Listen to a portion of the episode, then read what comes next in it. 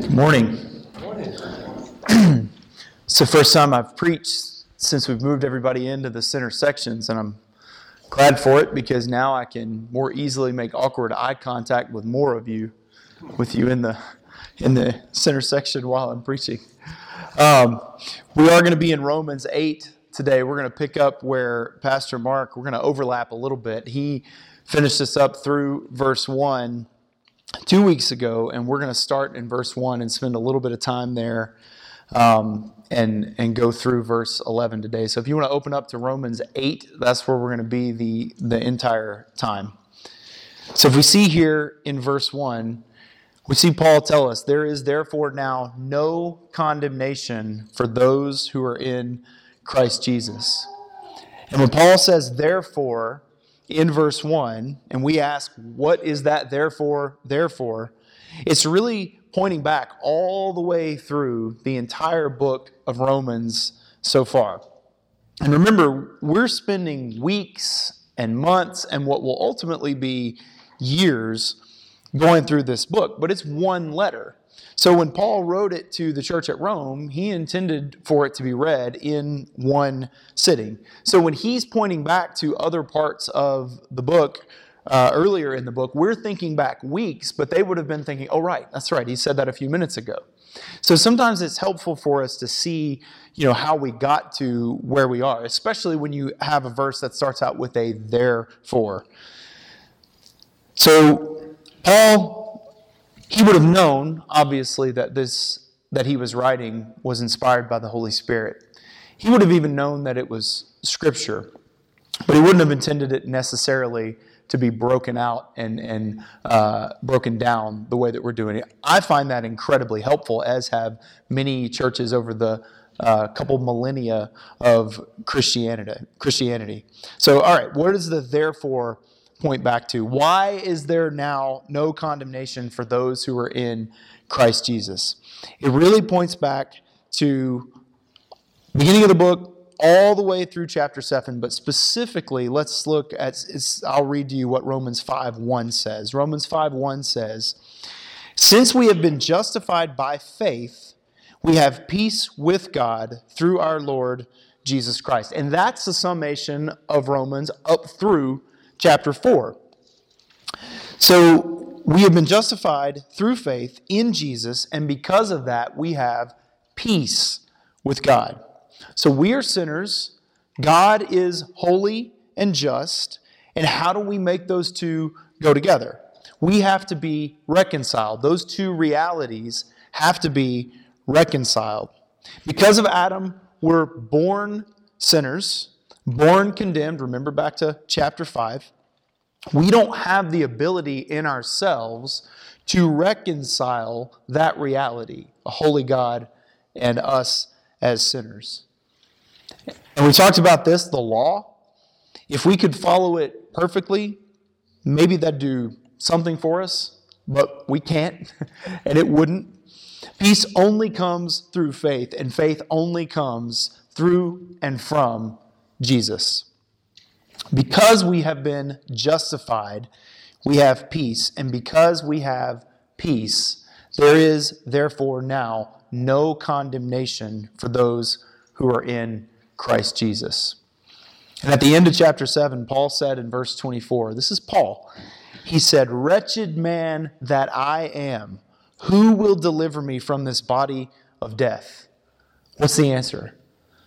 Who is the answer? The answer is Jesus. Jesus will deliver you. Justification comes through Jesus, peace comes through Jesus. There is, therefore, now no condemnation for those who are in Christ Jesus. So that's verse 1. Let's read the whole text for today Romans 8, 1 through 11. There is therefore now no condemnation for those who are in Christ Jesus. For the law of the Spirit of life has set you free in Christ Jesus from the law of sin and death. For God has done what the law, weakened by the flesh, could not do. By sending his own Son in the likeness of sinful flesh and for sin, he condemned sin in the flesh in order that the righteous requirement of the law might be fulfilled in us, who walk not according to the flesh, but according to the Spirit. For those who live according to the flesh set their minds on the things of the flesh, but those who live according to the Spirit set their minds on the things of the Spirit. For to set the mind on the flesh is death, but to set the mind on the Spirit is life and peace. For the mind that is set on the flesh is hostile to God. It does not submit to God's law. Indeed, it cannot. Those who are in the flesh cannot please God. You, however, are not in the flesh, but in the Spirit. If, in fact, the Spirit of God dwells in you. Anyone who does not have the Spirit of Christ does not belong to him. But if Christ is in you, although the body is dead because of sin, the Spirit is life because of righteousness. If the Spirit of Him who raised Jesus from the dead dwells in you, He who raised Christ Jesus from the dead will also give life to your mortal bodies through His Spirit who dwells in you. Let's pray. Father, we thank you for your word. We thank you that you haven't left us in the dark. We thank you that you have given us so much that we can read and lean on and rely on to teach us about who we are, but more importantly, God, about who you are and what it is that you have done for us through your Son. We thank you for that incredible gift. And we pray that even now, you would open our hearts and minds that the Holy Spirit might supernaturally work in us to understand what this section of Scripture means. Not just that we would have head knowledge, not just that we would feel better about ourselves, but we may take these realities found here in Romans 8 and apply them to our lives that we might become more like your Son, Jesus. Father, we pray knowing that you will be faithful to work this in us, and it's in the name of your Son we pray. Amen. Amen. Well, I had a disappointing week this week.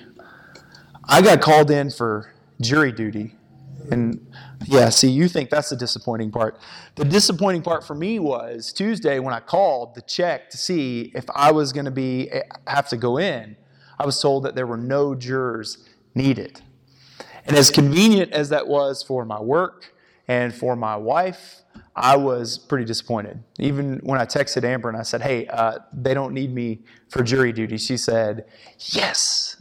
And then, sorry, babe, after that, because she knew that I really wanted to go. I wanted to go and see. I've never been called to jury duty. Um, and I'm not as young as I look, so that's surprising that I have never been called uh, to jury duty. I wanted to go and I wanted to see the inner workings of our judicial system without, you know, actually being under the judgment of that judicial system. So I was ready for the, those courtroom moments. You know, what exactly is a ute? And you can't handle the truth and all this kind of stuff that you see on TV and in the movies. But I didn't, I didn't get any of that. If you don't know what those references are, go watch some 90s movies. Um, you see, I was already thinking about the courtroom, though, when studying uh, this text for the past few weeks. Because the idea of judgment, of legal judgment, condemnation, is right here in this text. So to me, the illustration for this sermon today was really obvious. It's condemnation in a courtroom, this idea of judgment. So, someone, namely us, all of us, have violated a law and we are condemned. That's how this chapter starts out with that idea. But verse 1 says, There is therefore now no condemnation for those who are in Christ Jesus. The key word here is now. There is now no condemnation. There was condemnation, absolutely. We were condemned. Further, we deserved that condemnation. Why? because we're guilty. We had the death penalty with no possibility for parole. And this wasn't a sentence based on some crime of passion where the sentence might be lower. No, we were lifelong criminals. Your story, my story, is that we have been in prison for most of our lives for many, many crimes that we actually committed. the vilest of crimes, deserving of the harshest of punishments. You're on death row. I'm on death row. Imagine one day they come, they take you out of your cell, and they bring you before the judge, and they say, Hey, you're free. You're no longer condemned. And you're looking around and you're thinking, You've got the wrong guy. You don't understand. I'm actually guilty. I mean, most people who are in prison maintain their innocence, but I'm just owning it. I'm guilty. So you've got the wrong guy. And the judge says, No, we know that you're guilty, but we've got the right guy, and you're free. There is therefore now no condemnation. And the judge says, This guy over here, he's actually going to take your place on death row.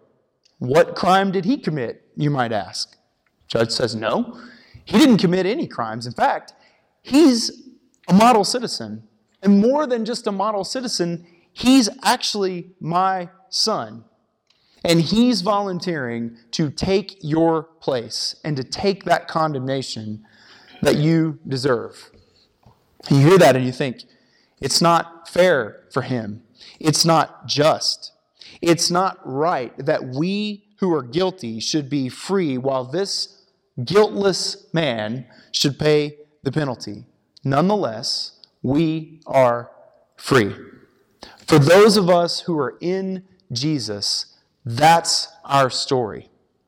We stand guilty before God and we're counted righteous. We're free, not because we deserve it, but because of what Christ has done. You've spent most of your life in the prison of sin, and now you are free. Why? How? What does this look like? Look at verse 2. For the law of the Spirit of life has set you free in Christ Jesus from the law of sin and death.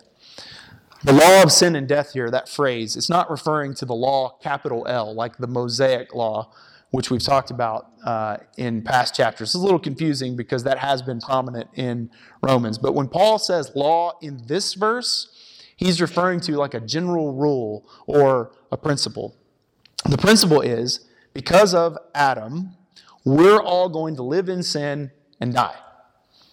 That's the principle of sin and death. But there's a different principle or law, and that is the law of the Spirit of life. That principle has set you free in Christ Jesus. The other principle, the one of sin and death, would have kept you in prison now, locked up for the rest of your life, and then led to your eternal death. But the principle of life means you're free now, no longer in prison now, but also free from eternal death. In Christ, you get eternal life later and freedom now. But this isn't just any principle, it's the law of the Spirit of life. If you notice in most of your Bibles, the word Spirit there is capitalized. So that's because it's referring to the Holy Spirit, the third person of the Trinity.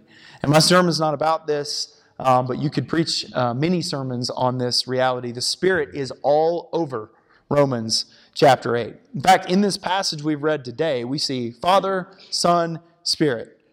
Right there. There is now no condemnation. Condemnation comes from the Father, the righteous judge. There's no condemnation because of the work of the Spirit for those who are in the Son. Again, not the focus of the sermon, but beautiful. Go back and read 1 through 11 and see how many times you can pick out Father, Son, and Spirit either implied or uh, direct. It's astounding. Verse 3 For God has done what the law, weakened by the flesh, could not do. By sending his own Son in the likeness of sinful flesh and for sin, he condemned sin in the flesh. In this verse, Paul goes back to talking about the Mosaic law. So in the last verse, he was talking about a general rule or principle. Now he's talking about the law, capital L. He's saying that that law, the Mosaic law, because of the flesh, couldn't do what it was intended to do. The flesh because of sin, is not capable of keeping the law. So we covered this already. I'm not going to dwell on it too much, except to say that we get it. The law, moral rules, and further of Scripture, they're not inherently bad, but the best that the law can do is reveal to us our sin. It can't cover our sin. The law can't get the job done. You're never going to be able to do enough good stuff to save yourself. That's why God had to send his son. By sending his son, he condemned sin in the flesh. But this is unbelievable. God's son, God himself, came in the flesh in order that God the Father might condemn sin in the flesh. That God became a man and came in the flesh. We call that what? Big theological term. Yeah, so I see some people mouthing it. Nobody wants to speak up. We call that the incarnation. And I'd like to preach a whole sermon on just the, uh, the incarnation. And as luck would have it, I'm going to preach the Christmas Eve sermon. So I think there's a real good chance you're going to get that uh, sermon. But this is what we celebrate at Christmas. We celebrate, celebrate Advent, God coming. We celebrate Emmanuel, God with us. I will never not be amazed by this reality. But it's unbelievable enough that God the Son would descend and become flesh, but it's even more astounding that he would do that and then be condemned. And that's what it means by God the Father condemned sin in the flesh. It means that he condemned sin in the flesh of God the Son. Jesus, God the Son, took that condemnation in his flesh so that we, the other fleshly creatures who are in Jesus, don't have to. One of the commentators I read said this phrase, four, four word phrase God sent his son. That is salvation in four words, because there's a lot packed into that phrase. But it really is that simple, isn't it? We're sinners. Sin deserves condemnation. God, in his incredible mercy to us, sent his son and condemned him who didn't deserve it in order to save us who did. There is, therefore, now no condemnation for those who are in Christ Jesus. The judge took our death sentence and sentenced someone else in our place. There's something else that's really interesting about verse 3. I'm going to put on your theological thinking caps here for just a minute. This phrase, in the likeness of sinful flesh. What does it mean to say that Jesus was sent in the likeness of sinful flesh? We get that he was sent. We get that his flesh was condemned in order that we might not be. But what does likeness mean here? It's actually a really important question. And maybe to understand what it does mean, it will first help us to understand one thing that it doesn't mean. So let's try out another wording. Let's remove a word uh, and see if this clarifies the meaning. What if we say that Jesus was sent in the likeness of flesh? So we remove the word sinful. You might think that makes sense. Um, if you do, you're in bad company because some other heretics thought that that made sense.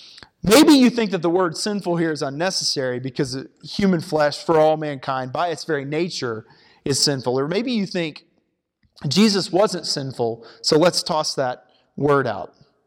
But if you toss that word out, what would this phrase say about Jesus? He was sent in the likeness of flesh. That would seem to convey that Jesus' flesh isn't real. Well, is, is that a problem? Yeah, it's a big problem. Not only is it not biblical to say that, but the power of the incarnation, the thing that I geeked out about earlier, completely goes away if Jesus, Jesus wasn't actually incarnate, if he wasn't actually in the flesh. That's not right. Jesus was sent in the flesh, not in the likeness of flesh. Emmanuel, God with us, loses all power if he wasn't really with us in the flesh. So if that word likeness there doesn't modify the word flesh. It has to go with the word sinful. Jesus came in the flesh. He was really human. As Hebrews 4 tells us, he was tempted just like we are, yet without sin. So, how do we know he only bore a likeness to sin and that he wasn't actually sinful? Well, the Bible tells us that explicitly, it tells us clearly that he was sinless. But there's a little bit more to it than that. You see, bloodlines are passed down from the Father. Sin is something passed down to every human from our father Adam. Remember him? Chapter 5, we heard all about that. Jesus didn't have an earthly father, God is his father. Jesus bypassed that sinful bloodline. And look, this is not subtle okay? Some of us like these movies where you have to be really clever to pick up on the symbolism and the undertones. You don't have to be clever at all to understand what God is saying here. He is screaming at us about who his son is. This is the only way that it could have gone down. In order for Jesus to take the condemnation that we deserve, he had to be fully God, fully man, and also sinless. He is fully man, but he didn't have a sin nature. The original sin that all of us have, which was passed down from Adam because Jesus didn't get anything passed down from Adam. And this is essential to his work on the cross. Otherwise, he's just another guy who was executed.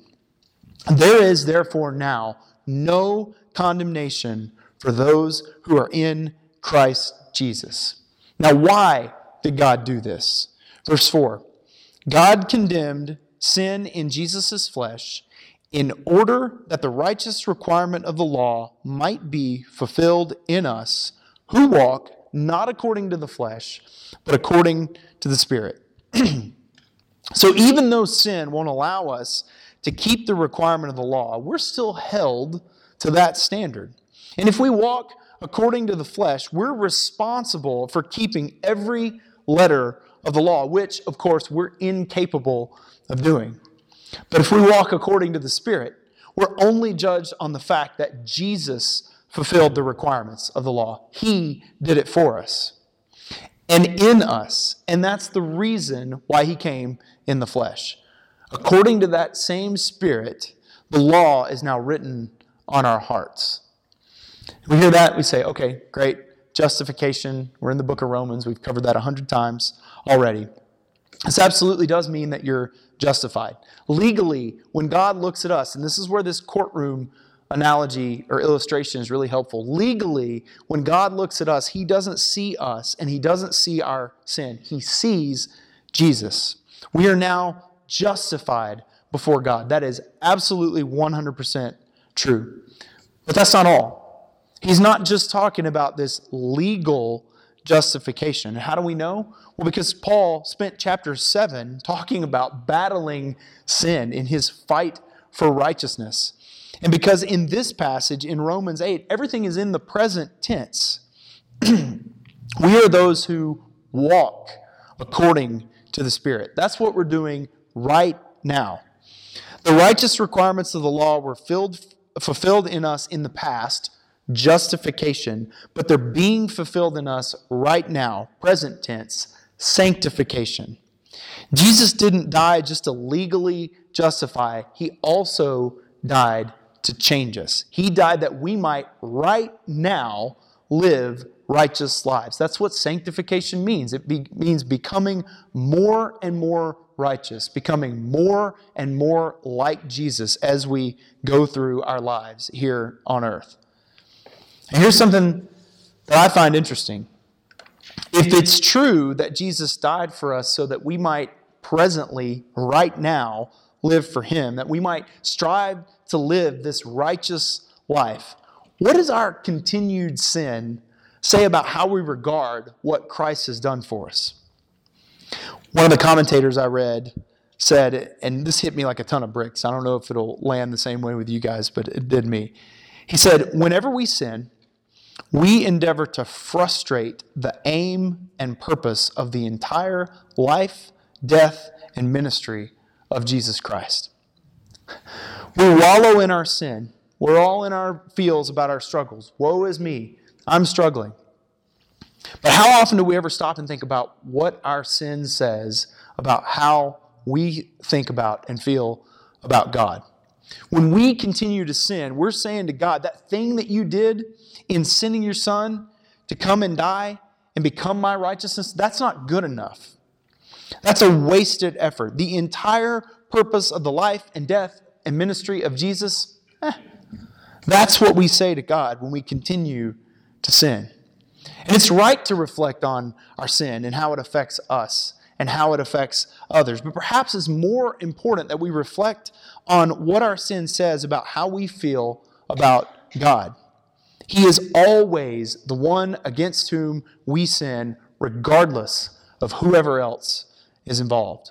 We're no longer in prison. We're no longer on death row. We are free. There is therefore now no condemnation for those who are in Christ Jesus, and we should live like that. But what does this life look like? The life of the flesh versus the life of the Spirit. Paul gives us this contrast. Look in verse 5. For those who live according to the flesh set their minds on the things of the flesh, but those who live according to the Spirit set their minds on the things of the Spirit. So, what characterizes unbelievers versus believers? What does it mean to set your mind on the things of the flesh? I think that you could make the case here in Romans 8 that whatever you set your mind on, that's the thing that defines you. It's the thing that you find your identity in. So, what occupies your mind? And Pastor Tim Keller often says, whatever you daydream about in your spare time, that's what you ultimately serve. And that sounds overly simplistic, but this week, start taking account of what it is that occupies your mind in those still, quiet moments and really reflect on whether or not this is true. Do you sit around constantly thinking of what your next vacation is going to be? You're living for that thing. You sit around anxious about your financial situation to the point that it is consuming you. You spend all your time entertaining yourself. Maybe you're like me and you actively avoid still quiet moments because you've always got something playing in your ear or you're always checking this or reading about that. This is part of what it means to set our minds on the things of the flesh. And I, I can feel the objections because I have them too. You're thinking, okay, I get it right? I'm, I'm spiritual, but I still live in the flesh. Even though I'm in Christ, that doesn't change the fact that I have to eat and I have to pay the bills. And you know what? I'd like to live a little. So, does that mean I do a lot of the same stuff that I used to do, but now I do it for Jesus in the Spirit? Maybe. Maybe not all the same stuff that you used to do. You know, if your hobby was like dog fighting and your job is like mafioso, then you probably want to cut those things out. Those are things you probably want to let go of. But does it mean that your day to day, mundane things of life will largely stay the same? Maybe, maybe not. Maybe God's calling you to quit your job and go to some far off place and be a missionary in some remote part of the world serving Jesus. Maybe God is calling you to stay right where you are and serve Him here. Either way, there are normal day-to-day elements of life that we all participate in. And 1 Corinthians 10:31 says, "Whether you eat or drink or whatever you do, do all to the glory of God."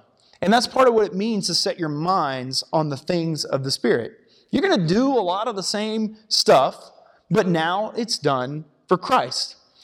The difference is your priorities become radically different and that will alter your life. So think back to the prison illustration. Prisoners work, prisoners eat, prisoners even have leisure time, but they're not free. Everything that they do is in service to the prison or to their prison sentence. When you're free, you do some of the same things that you do when you're in prison, but your entire life is different in that freedom. So no one would look at someone who is in prison and say, hey, they're, they're just like me. They're just out there living their lives. No. Freedom changes things. But it's not just that, that, that this has implications for your time and your money and your leisure. The consequences are far greater than that. Look at verse 6. For to set the mind on the flesh is death, but to set the mind on the spirit is life and peace. Paul is actually telling us that the fleshly minded person is set on death. That's what you're aiming for if you're in the flesh. You're heading for eternal death. Let's make no bones about that fact. Contrast that with the mind set on the things of the Spirit, which is set on life and peace. The difference is stark. The fleshly person is headed for eternal death, whereas the spiritual person is headed for eternal life. And the difference isn't if you're spiritual, you'll have a more fulfilling life now, but if you're fleshly, you'll be listless with no purpose. The difference isn't if you're spiritual, you'll have your best life now, and if you're fleshly, you'll be missing something. The big difference is life and death, and not just life and death, but eternal life versus eternal death. More than the consequences for your life, to set your mind on the things of the flesh reveals your disposition towards God and his disposition towards you. Look at verse 7. For the mind that is set on the flesh is hostile to God. You're not indifferent toward God. You're not simply choosing another path. You're not neutral. If you are set on the flesh, you are hostile toward God. Most non believers, I dare say, don't think of themselves this way. Most nominal Christians who claim Jesus but don't actually possess him don't think of themselves this way. But there's no such thing as indifferent toward God. That category doesn't exist. You're either with him or you're against him. You're either in him or you are hostile to him. Verse 8 says that those who are in the flesh cannot please God. You can't be both in the flesh and in Christ. You can't serve two masters. If you're in the flesh, no matter what good stuff you do, it doesn't please God because God is not your master. And if I can throw another illustration in here, a morally good person who is in the flesh is like a dutiful soldier in the Nazi army. You may keep your uniform in tip top shape, you may be a great comrade in arms, you may follow orders, you may be a great marksman, but you serve a wicked master. Everything you do is in hostility to the true master. You live in rebellion. But there's encouragement here.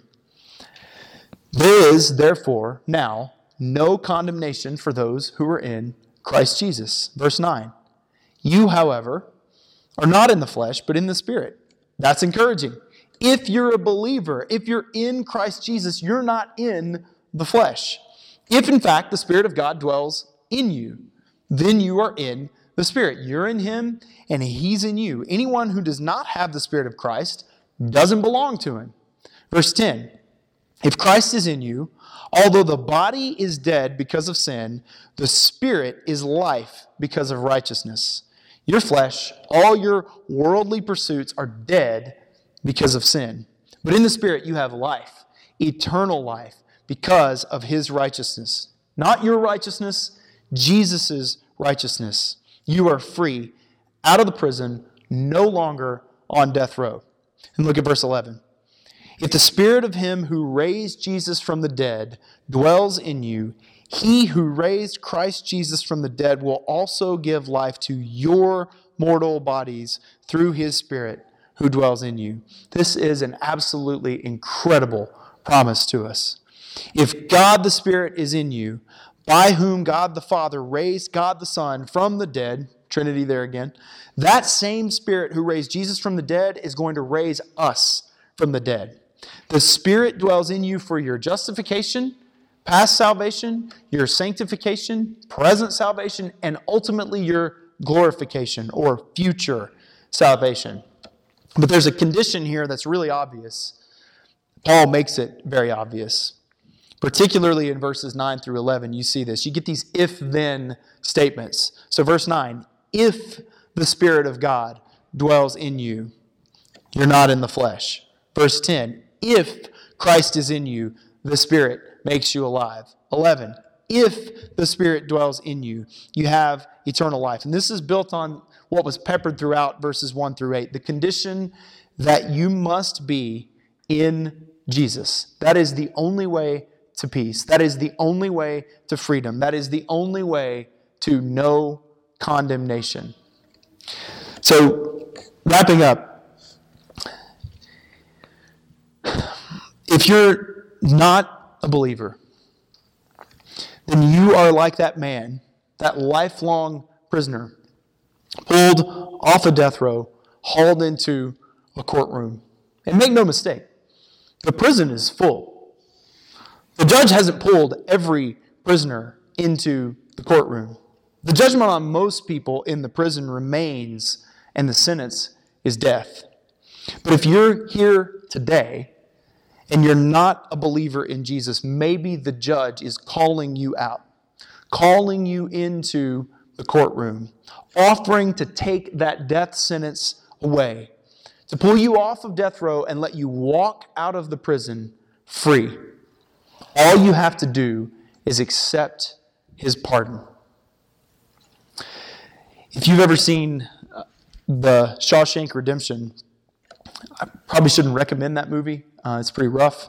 Um, but if you happen to have seen it, uh, it takes place in a prison. And there's a character in that movie named Brooks, who is a really old man, lifelong prisoner, has been in prison since he was a teenager. And he gets paroled and he's freed, and all of a sudden he's out in the world. He lives in a little apartment and he gets a job at a supermarket. But he was so used to the prison, the false comfort that the walls and the routine inside that prison provided. He had camaraderie in prison. His entire life and identity was wrapped up in being a prisoner because that was all that he had ever known. So once he's freed and he's on the outside, he can't handle it. He would give anything to go back into prison. But that wasn't an option. And so he eventually commits suicide because freedom for him was harder than incarceration. Believer, there is now no condemnation for you who are in Christ Jesus. You're free. Do you still live like you're in prison? Do you fight against the freedom that you have in Christ? Do you go back and ask the warden if you can sleep in your old cell? Do you drive around looking for a chain gang so you can join in? Do you behave as one who is still condemned? The Christian who reverts to the life of the flesh is no different than the freed prisoner going back to the prison and banging on the gate, begging to be let back in. If you're in Christ, that's not you anymore. Your identity is no longer found in being a prisoner, but in being a free child of the living God. You are no longer in the flesh, you are in the Spirit. There is, therefore, now no condemnation for you who are in Christ Jesus. Let's pray. Father, if we are completely and truly honest with you and with ourselves about who we are, we have to admit that we know that we are sinners. That we know that that's our identity. That our identity is as those who are in prison on death row condemned. But Father, we thank you that you didn't leave us there. We thank you that you have called us out to be free, not because of anything that we've done, certainly not because we deserve freedom. But Father, you've called us out to be free based on the perfect work of your Son, who came and took that penalty, took that condemnation for us. We thank you for Jesus. We thank you for what he's done. Father, help us to put our faith and hope and trust in him, that we might be more and more like him every day, living as those who have been freed, not as those who are still in prison. And Father, we pray this to you. We pray it in the name of your Son. We pray that the Holy Spirit would apply this in our lives. Amen.